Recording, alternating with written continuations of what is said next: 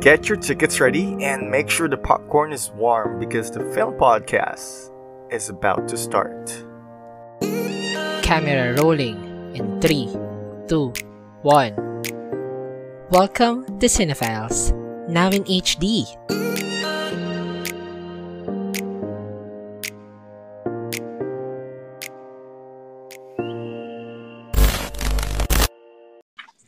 Hi guys, this is your local indie guy, Jerfy. And this is your horror king, Ron, and you're listening to Cinephiles. Yeah, energy, energy. Yeah, Ew. yeah. hey, come on. Ang daming energy, no? Dami Akala mo- energy pag ano, alas 7 nag-record. Akala mo walang pinagdaanan. Ayun. Kamusta ka naman kapatid? It's been what? Two weeks na ba? Yes, Is well- it two weeks na? Oo, before kapatid, gusto ko lang welcome back ulit yung mga kapatid nating nakikinig sa atin. Oo, magandang Yes. araw sa inyo. Um, Oo. sana Namiss nyo kami ba kami? Oo. Charap. Ramdam nyo ba ang present, ang pagkawala ng presensya na? Sabi nila, Parang sabi nila, well, wala namang pinagkaiba. oo. Ayun, happy Pride pala kapatid. Today yes, happy is, Pride. we are recording this uh, 1st of June. So we are uh, literally opening this month as a tribute for for for our for the Pride month, kumbaga. Ayun. Yes, mga kapatid natin sa community. Hello, happy Correct. Pride. Happy Pride. Ayun. So, sabihin na lang din natin sa kanila na we would like to uh, ano ba, uh, dedicate this month to for that event. So, we'll be uh, basically Ang ingay ni Lala. Naririnig ba? Sorry. Parang feeling ko ang lakas ng mic ko nag-yellow. Sige, go lang. So we are dedicating the whole month of June for for Pride content, which means that all of the episodes that we'll be doing will be solely dedicated and as a tribute for the community. So expect that we'll be sharing and discussing queer content films or LGBTQA themed films and Or queer guests. queer wow, guests, we're know. claiming that. who knows, yeah, baka in one of our episodes we will have uh, Vice Ganda. Charot. Yeah. Vice ganda. Vice ganda agad. So, ayun lang. So, watch out for our um, upcoming episodes and we hope that you like it lang. Ayun. yes, totoo yan. And in line with that, kapatid, syempre, for our first episode this week, or this Pride special natin for our Mhm. show, um, sisimulan natin siya for a full-length film na talagang um, it creates noise during that time nung Ah. nirelease siya. And Mhm. hindi lang siya basta-bastang noise, kundi it gave pride to the LGBTQ community because it won three awards Correct. on Oscars. Aha. So, sobrang nakakatuwa. no? Kapatid, let's And, not forget one thing. Ano yon kapatid? Sino gumawa nitong film na to? Sino nag-distribute? Okay, ip- ipo-pull off namin for this Pride special that this film is an A24 film. It's been a while. Ayun. So, matagal-tagal na rin kami hindi nagpakaalila sa A24. Call us basic It's bitches. been a while. But, you Oo. know, ayun lang. So, Masyado lang kaming, ano, mahal sa A24 talaga. correct. Yes. Pero hindi naman, I mean, regardless of the, dis- ito, I mean, if you remove the A24 factor on this one, I would still love the same, I mean, this film the same way I do it Yeah. right now, correct? In fact, like, maybe the A24 was just a, you know what, actually, at this point, I'm just thinking that whether it's A24 or not naman, if it's a really great film, uh, I would still love it. Alam mo yun, siguro may onting, may kaunting bias lang din siguro na sometimes there are films na maybe hindi gusto ng karamihan pero since may 24 we'll still give it a chance ganyan may ganung Yeah. factor but for this film uh, that's totally out of the picture uh, it just so happened na it was created by one of our favorite uh, production company Tsaka, Um, to be fair din kapatid, hindi siya na-market sa akin before na A24 film siya. Nung time Actually. na pinanood ko siya. Kaya parang, um, hindi talaga yung pagiging A24 fan yung Oo. nagtulak sa akin to watch this. Diba? Correct. At saka kasi, I mean, I remember uh, Dennis once mentioned in our Oscars episode na yun talaga yung medyo may pagka-weakness, pagka-weakness ng Mm-mm. A24. A24. They're not really great at campaigning films for Campaigning. for, for you know For um body award giving body awards. Yeah. So it was surprising then na Moonlight was actually campaigned um, for for the 86th uh, this is 2016 Academy Awards eh, diba? So Ah, na ayun nga, your katulad ng sayo actually when I watched this, I I didn't even know that it was a 24. Pero I'm glad that I gave it a chance and it was really great film. So for this full length episode, so that's the movie that we'll be talking about. Um, I know you guys are expecting um, maybe more ano ba, influential. Private Benjamin. And I mean, I know you that they get, they must be expecting maybe Brokeback Mountain, Happy Together, and Yeah. for sure we'll be we'll we'll, we'll get there naman. Yes, In, maybe in the next few episodes, diba? But for now, this is the movie that we have chosen for the first um episode for this month. Maybe because it's something that not a lot of people know or have seen, and we really would like to share the beauty and the message Exactly. of this film. Eh. Ayun. So, kapatid, what is this movie all about ba? So, ayan. So, our, our film for this full-length episode is Moonlight Hmm. by Barry Jenkins. Jan- Jenkins? Jenkins. Ayan.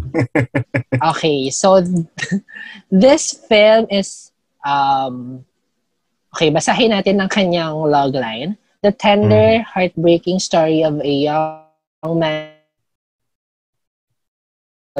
to find himself to the cross the defining truth and beauty of falling in love while grappling with his own sexuality. So this film was um, directed nga by Ba- Barry Jenkins and it was Hmm. released last 2016. Uh-huh. Ayan. Okay. And sabi mo kanina, it won three awards sa Oscars. Correct ka dyan kasi it won Best Picture, Best Director, and Best Supporting Actor for Ali. So, um, for this one, um, what is the movie about? Basically, it's a major theme for black male identity and sexual identity na rin. Kasi di ba normally for queer films, the main topic talaga is like the um I'm a, uh, ident- uh, understanding oneself when it comes to sexual identity, the sexual awakening and all. Um, the, the, the factor of coming of age will come in. Um, what makes this film really great is because it also merged that along with the racial identity. Diba? So they're two separate topics, two serious topics that were merged into one and completely worked together. Um, sabi dun sa I think I've read this in one of the reviews na it is this film is a symbol daw of one's innermost self. Um, kaya, and also kaya siya tinawag na Moonlight for for people that haven't seen this yet.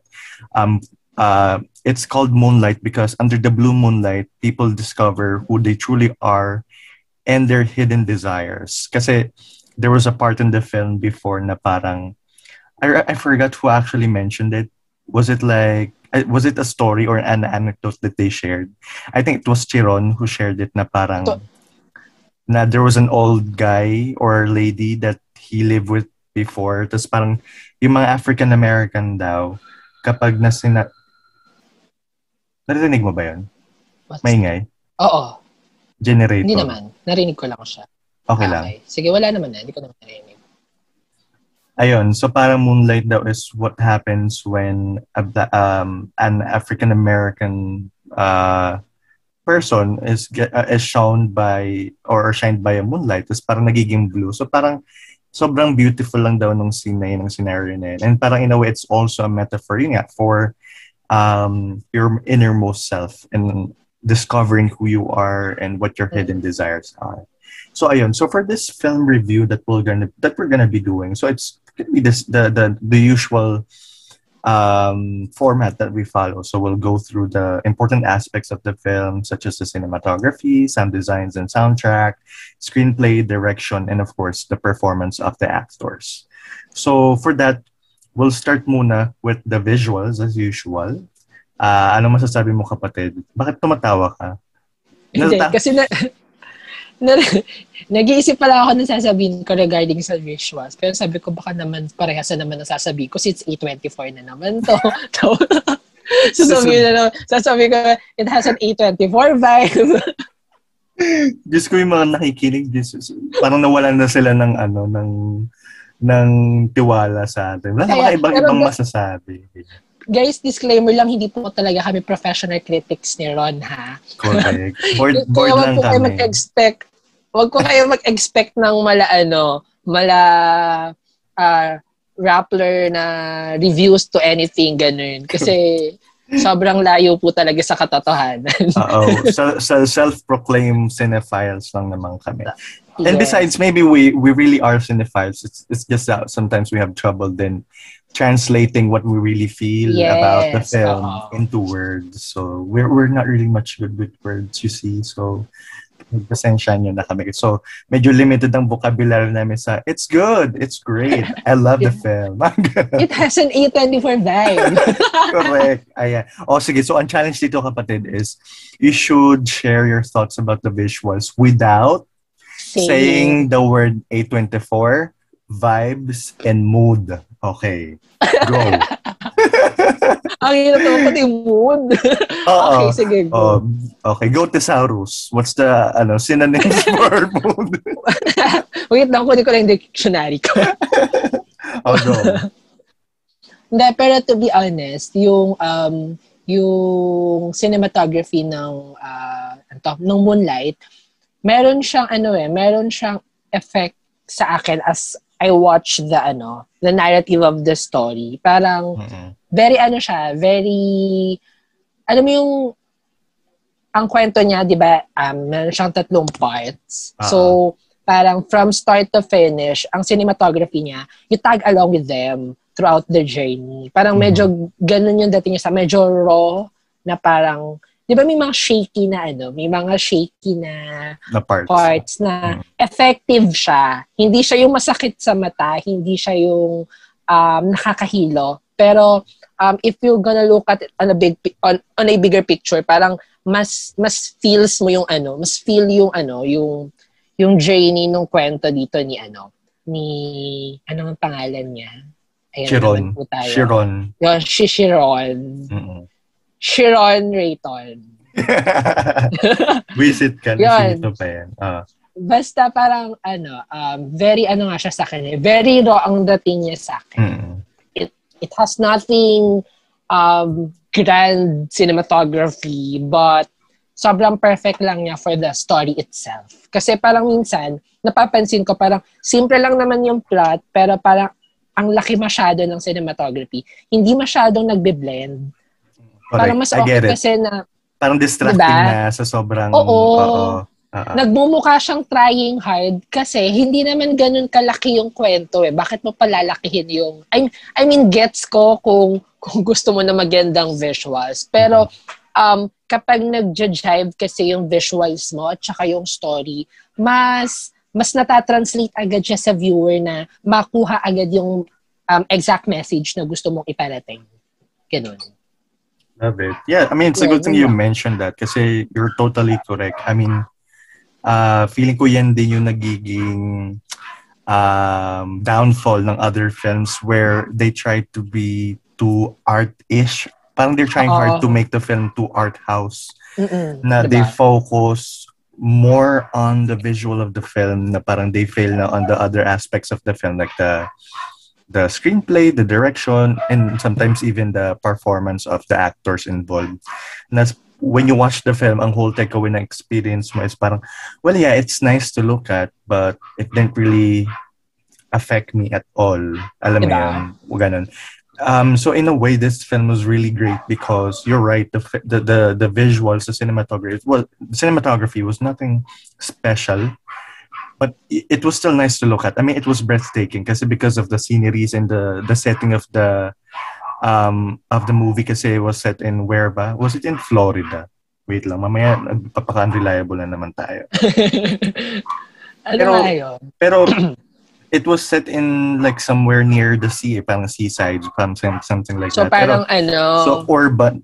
Alam mo na alala California. ko. California. Parang ganon. Eh. Parang, Ay, Miami. No, Miami. Miami. Oh, diba? Florida, exactly. Miami, Florida. Florida. Alright, diba? I grew up there eh. Charot. Anyway, hindi. And I, ano, I, I actually got Olongapo vibes from it. Ah. So, be, medyo i-relate ko lang sa experience ko kasi growing up growing up in Olongapo, so parang ganun din. Medyo urban. May urban side din sila, yung parang Mm-mm. puro bahay na tabi-tabi and all that. Tapos malapit lang din siya sa dagat. Like if you take two jeepneys away, I mean two jeepney rides, makakarating ka na sa seaside. So ganun, ganun yung na-feel ko dun sa movie. So parang in a way, it, the the the visuals wasn't really special, pero it felt personal to me because maybe because where where I grew up, kaya siguro nag-resonate ako sa kanya. And medyo breath, breathtaking din siya eh. Kasi alam mo, hindi sila masyadong nag-focus sa parang long drawn shots of kasi 'di ba normally Yes. ganun kapag ano eh mga ganung moody films parang long drawn shots on the tree sunsets Oo. tapos pag nag-uusap yung mga tao very focused sa mga nuance sa mga bibig 'di ba mga ganun ito kasi Mm-mm. parang it's your your traditional approach on a film um but you're also right kasi in a way it kind of gives you the experience that you're tagging along um the main character's journey. Kasi 'di ba there are three parts eh. so it started from when he was a child until naging teenager siya and then naging adult. Pero that's more of the screenplay na so we'll get there naman later. So ayan lang. That's that's that's my thoughts and my take on the visual. So what about the sound design and soundtrack for the film? What can you say about it? Alam mo, yung, yung scoring nila, sobrang haunting, no? Alam mong, ano, alam mong, um, siguro as someone na, syempre, from uh, part of the community na merong takot, may fear to to go out or to to tell everyone who they really are. Parang yung scoring niya, sobrang perfect lang para sa taong um, may takot sa loob. Ah. Kasi napansin ko siya one nung ano, um, isa sa kasi ito sa favorite scene ko eh, yung, yung nasa dagat sila, yung tinuturuan siyang lumangoy. Sobrang perfect nung scoring. Sobrang, sobrang yung pasok, sobrang, wow, such a mood na, um, al, al, ramdam mo yung takot, malunod, yung takot nung, nung, nung sa personality niya na, um, it adds, ano eh, uh, value to fear na gusto niyang ilabas sa sarili niya, 'di ba? Parang Para kasi yun yung main yun yung mainstream ng film ng film ng film na parang um parang ano siya struggle within one's identity na parang yeah, 'di ba? uh, uh, uh, he he he's fighting uh, against himself on on becoming I mean to avoid becoming who he really was eh. So I get it. Um ah, ayun na ba yung take mo? yeah, yun na, yun lang naman. Ako, I what I love about this film is because uh, uh, just like with the main theme of the film, the the soundtrack and the sound design is also and the scoring, more of the scoring is also a Mm. merging of two completely separate uh, genres, um, which is orchestra and in hip hop. So there are parts of the film na very urban yung soundtrack niya na very hip hop, very very R&B, Uh, and then when it comes to like more serious dramatic. scenes or dramatic scenes, uh, orchestra siya. So I love, I love it. I love the feel that it's it's going for because And it blends well, no? correct yun nga eh. I mean you you never thought that it would really I mean this is maybe one of the reasons why I love the film eh, kasi parang it's a merging of a lot of things that you never thought would actually be blend that would blend well together. Ayun. So that's what I love about the soundtrack. And also let's not of course discredit then na the people behind the soundtracks based on the Wikipedia are uh, well the composer that was Nicholas Britell. So siya yung nag nag-chop and screwed ng mga remixes from the hip hop to orchestral music. So Wow. imagine the hard work that um, he had to go through then. And also, for the cinematographer, we forgot to mention pala. Pero ang ating ano sa art direction would be Mabel Barba. So siya yung ano. And then for cinematography is si James, Laxton. Correct. James Laxton, which, who actually worked on a lot of films that I have seen. I'm quite surprised. Very, very versatile siya actually. Ayun. So that's it, Matt. That's that's for the soundtrack. Tsaka kasi dun, um, yung scoring niya kasi, no, parang it created, ano, um, familiar na comfort, 'di ba? Katulad ng sinabi mo na ano, yung from hip hop to orchestra, parang for me uh, mas madali siyang i-translate talaga kapag like kunyari puro hip hop lang. Parang hindi naman kasi lahat uh, magigets yon especially uh-huh. for the black people, 'di ba? Hmm. So pero parang sobrang swabe lang ng pasok from hip hop to orchestra to yung mga dramatic scene nila. Sobrang sobrang on point lang ng pasok ng ng scoring nila and I really love it. Correct. I mean, I imagine that not a lot of people are into hip hop music and not a lot of people are also into orchestra music. Um, but somehow they made it work and they they merged it together na in a way it would be palatable for everyone. I mean, I'm guessing because that's why it won awards. Most likely, it means it worked out for people, for viewers, per se. Totoo. Ayun na. So, yun. So, on for the next part, which is my favorite part, and I really would love to discuss more, is, is ish. Ayan tayo sa retainer. is yung screenplay, basically, and the story yeah. behind this. Okay, go kapatid. Ako, sobrang love ko yung screenplay niya or the story itself. Kasi parang, di ba nga, ano, it has three stories or three parts, ganyan. Uh-huh. Pero, it, kumbaga parang bawat part, hindi masyadong bigay. Hindi masyadong siksik when it comes to giving the story. Kasi parang it leaves um, spaces para sa susunod na story para hin- ang, ang, ang ending mo hindi ganun kabigat kasi ang hirap, for example, na for first part nung bata siya, tapos ibibigay mo lahat. So, um, masyado mo ma-differentiate yung first part sa second part. But what happened with this, with their story is what they did, kumaga parang, um, it allows you to breathe in between of the story or in, in between of the parts na it has a continue or developing story afterwards na hindi ganun kabigat para sa mga manunood. And I think it's perfect kasi parang um, ka, um, kung gaano kabigat yung story mismo nung um, ni Sharon, hindi siya ganun kabigat itatranslate sa viewers mo. Mm-mm. And I think that's ano eh, that's a good um, storytelling for me na mas mas effective siya, mas mas feeling ko mas empathize yung storyline ng kwento kapag ganun yung approach na ginawa. And, and I love that part for me ha. Mm-hmm. Ikaw ba? Okay. so so you're right. So the film is divided into three parts. So if you have noticed in each segments may title siya. And each segment basically iba-iba yung pangalan niya eh. Kasi at first, the first segment was when he was little and he was literally called Little. Yun yung little. nickname niya. Yeah. And then, nung naging adolescent, pre-adolescent to adolescent part is Shiron na siya. That's his nickname or his name. Until he grew up na, and then naging adult na siya sa third part, which is naging black na siya. Diba? So, okay. Yeah.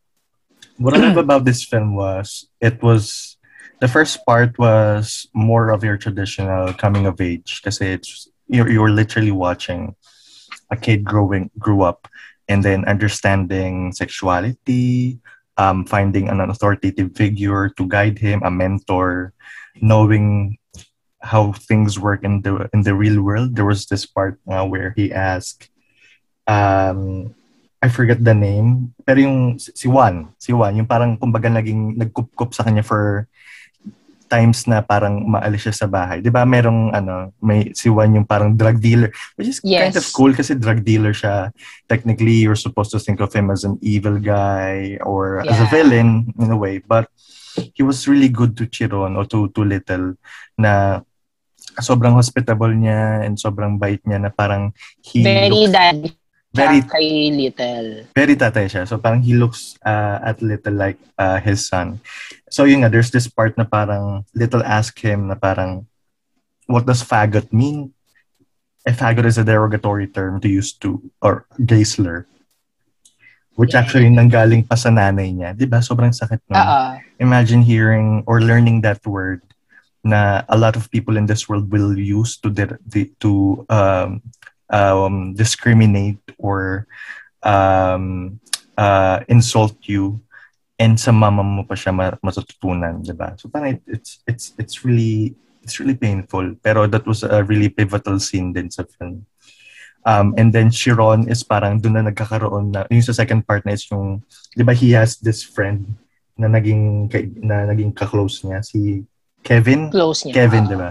So parang ito na yung, ito na, ito na yung pinaka coming of age part na kasi teenager na, this is the most relatable part in a way for most of us Totoo. as a viewers kasi ito yung part ng, he knows how, explore things. explore, yeah, it's more of the exploration na, na parang, um, ayun na, na, is he developing weird feelings for this Kevin, ganyan-ganyan.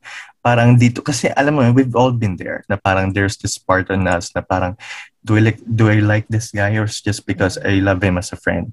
Na parang nagkakaroon question ng, our feelings. you question your feelings. Is it, is this normal? Is this, am I supposed to be feeling this? Yeah. Pero Oo. just because the world is telling you it's wrong, then you're trying hard to fight against that feeling. diba? Oh, that's true. And Black, dito si Black na, nung sa adult guy na siya, dito na papasok yung themes ng black masculinity. Now, I never know, I never knew that there's a term for this, but I actually just read this, na black masculinity is parang, syempre in the black community, they're mostly known as very, I don't, I don't know how, how to say this without being offensive or ano, pero know that my intentions are are in the right place naman. Pero in the, for the lack of a better term, I guess masculine, yeah. Strong, tough, thuggish, I guess. Parang ganun. Mm. Na parang in, in their- Gangster, ganon. Yeah, parang ganun eh. Kasi parang sa kanila, when you're when you're an African American, when you're black, parang you're expected to be like very yes. very strong, very very very rough ganun sa ganun ka. So Ah. parang you're not allowed to have any sense of Feminine side. feminine side sa sa ano mo. So I think in that scene, if you have noticed, parang Mm-mm. he bulked up. Napakalaki siya ng katawan. He was tough. A lot of people were scared of him. In a way, I, I saw that as parang he built this image of him just so that he wouldn't have to hear any um, anything that he had um, endured when he was a kid. Kasi when he was a kid, diba, he was being bullied. He was called a, a, a faggot by his mom. And then, so yun nga, so parang he he grew up from that um, experience and made himself better in a in a sense na parang he wouldn't be treated the same way before. But is he happy though? Is is he true to himself? That's the question, and that's where that's where the explore, exploration still continues, and it tells us na um, knowing yourself and understanding what you feel, who you really are, does not stop at any age, really no matter how old you are, there really are some things that you still will, will yet to discover about yourself. Alam mo yun? It's, it's a really beautiful sentiment and message that I really liked.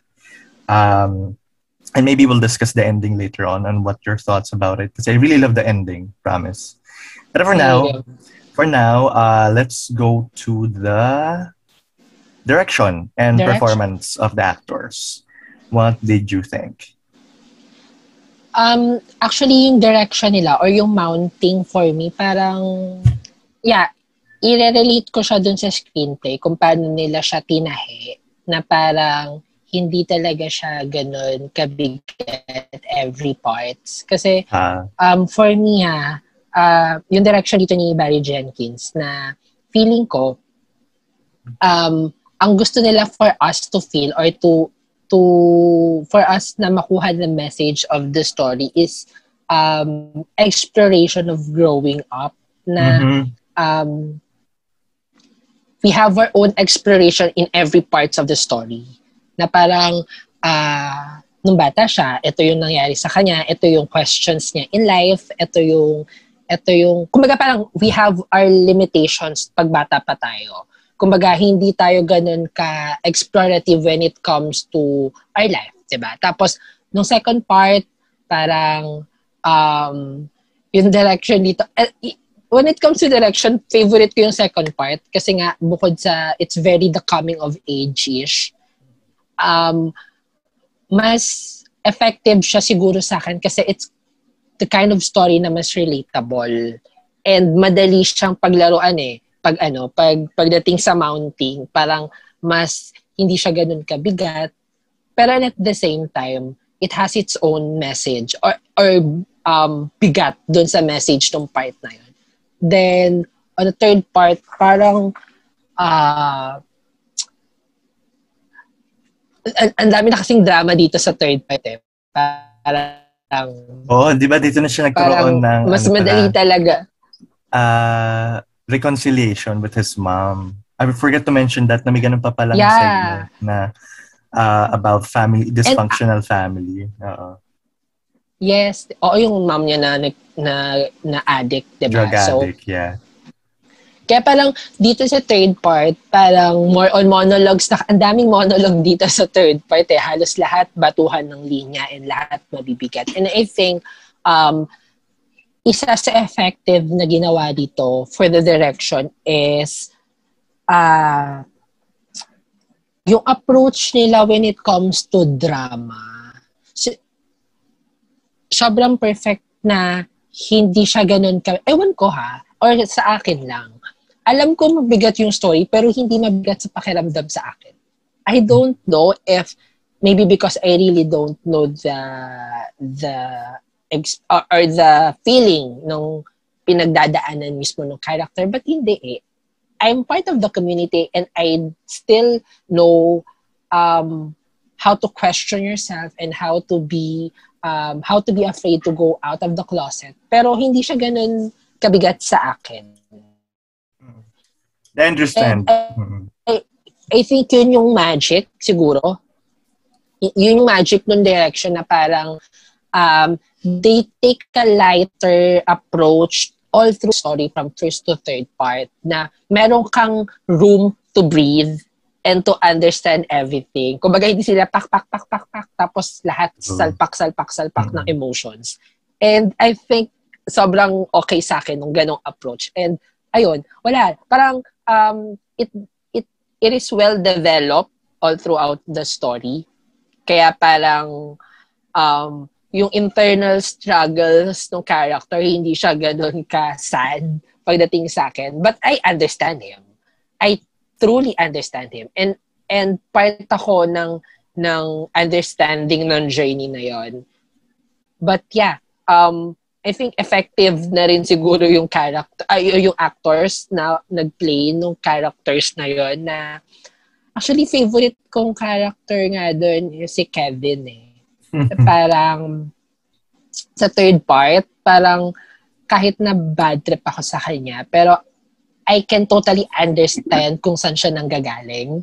And wala. Um, ang ganda, ang ganda lang kasi nung ano, nung scene nila sa ano, sa restaurant. Mhm. Yung parang I meet-up like nila, eh. yung reunion nila, no? Yes, alam mo may may may, may sexual tension pero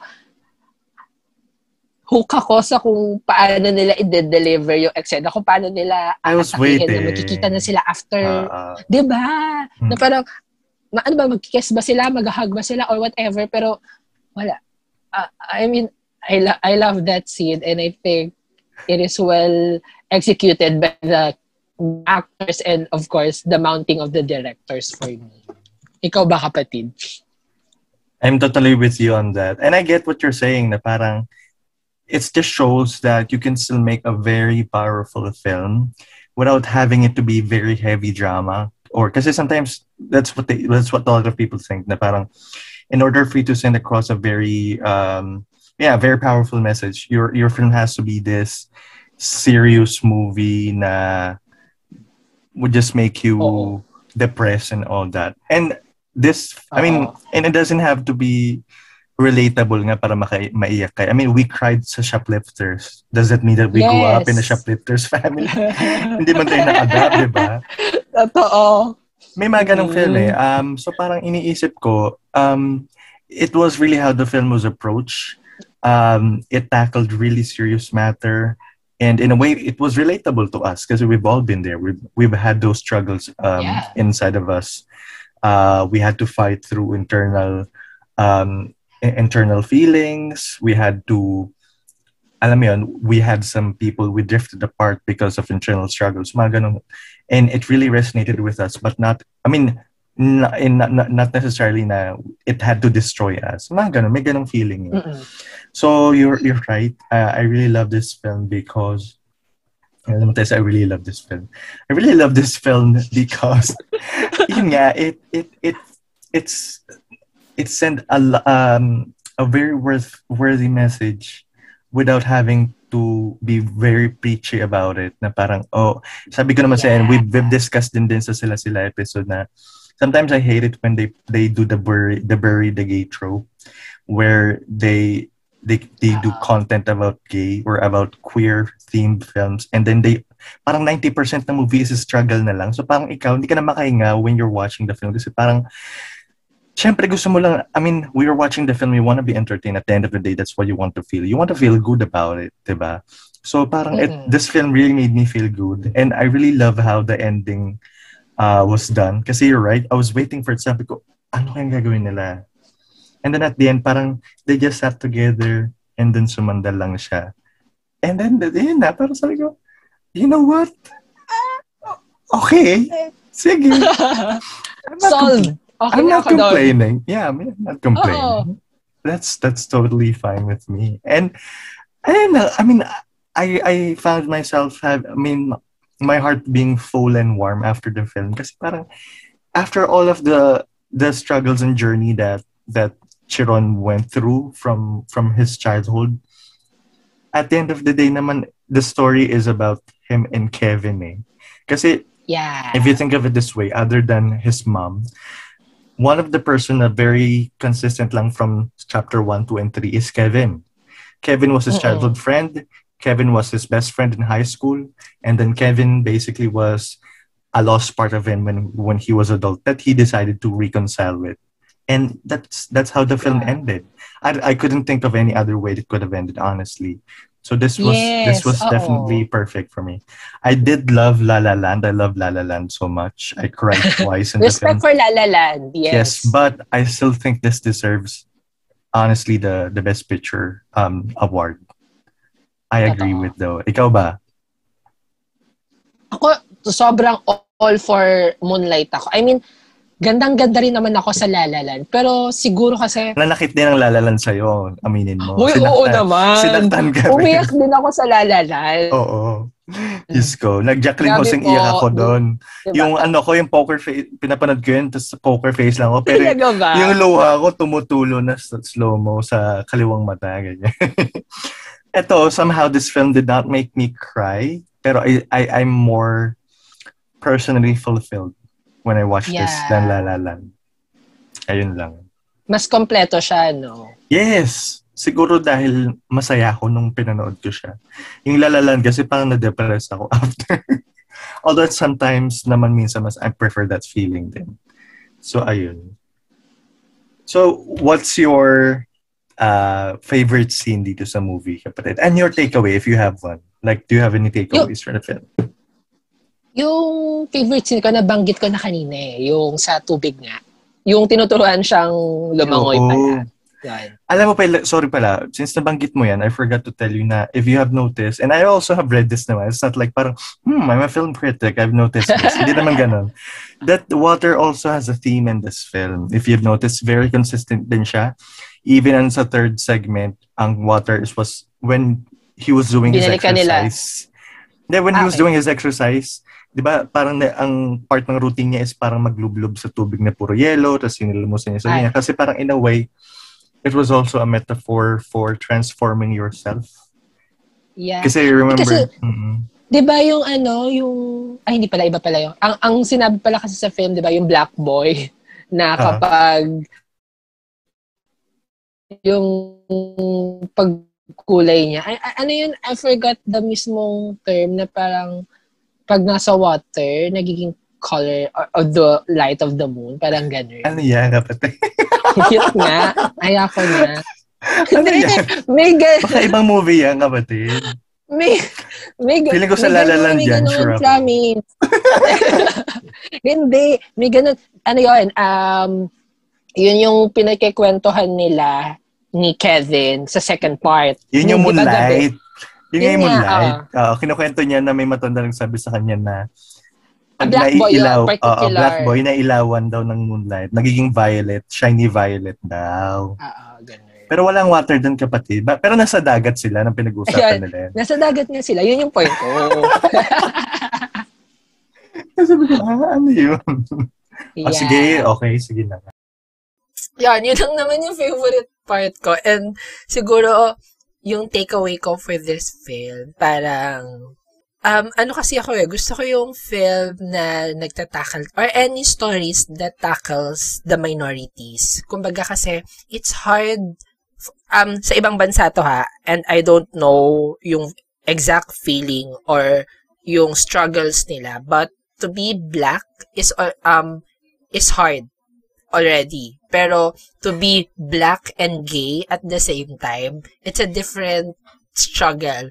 And hindi mo siya mat kumbaga parang you can't really um sympathize I empathize with them na parang oh it's okay and that's life ganyan but I don't think na yung discrimination sa ibang bansa to be black and to be gay as a person is hindi ganun kadali and matakal yon on a global platform and you won Best Picture on Oscar, sobrang laki niya. And I love the fact na um, naging usap-usapan siya sa maha, hindi naman sa mahabang panahon, but for a for a period of time na magkaroon ng discussion or intellectual discussion and discourse about this struggle of the minorities. Hindi lang sa US ha, syempre sa lahat naman ng ng panig ng mundo, maraming makaka-relate ang mga nagiging part ng minorities. And I think maganda yung message. Being gay is already a minority and being um, being black is already a Yeah. minority as well. So parang double Yeah. whammy siya. So double struggle nga eh. talaga. So that's that's why uh, I really love this film kasi it's it tackled both of those um racial issues and sexual issues, sexual sexual identity issues. eh. Yes.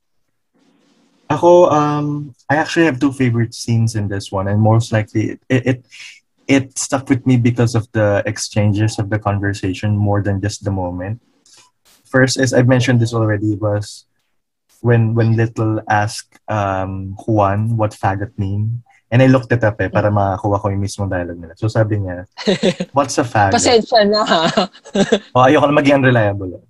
Sabi ni Little, what's a faggot? So sabi ni Juan, uh, a faggot is a word used to make pe- gay people feel bad. So nagtanong si Little, am I a faggot? Sabi niya, no, you're not a faggot. You can be gay, but you don't have to let nobody call you a faggot. So parang, it was a teaching moment for him. Eh. Kasi, di ba, parang how do you answer that question coming from a from a kid, di ba?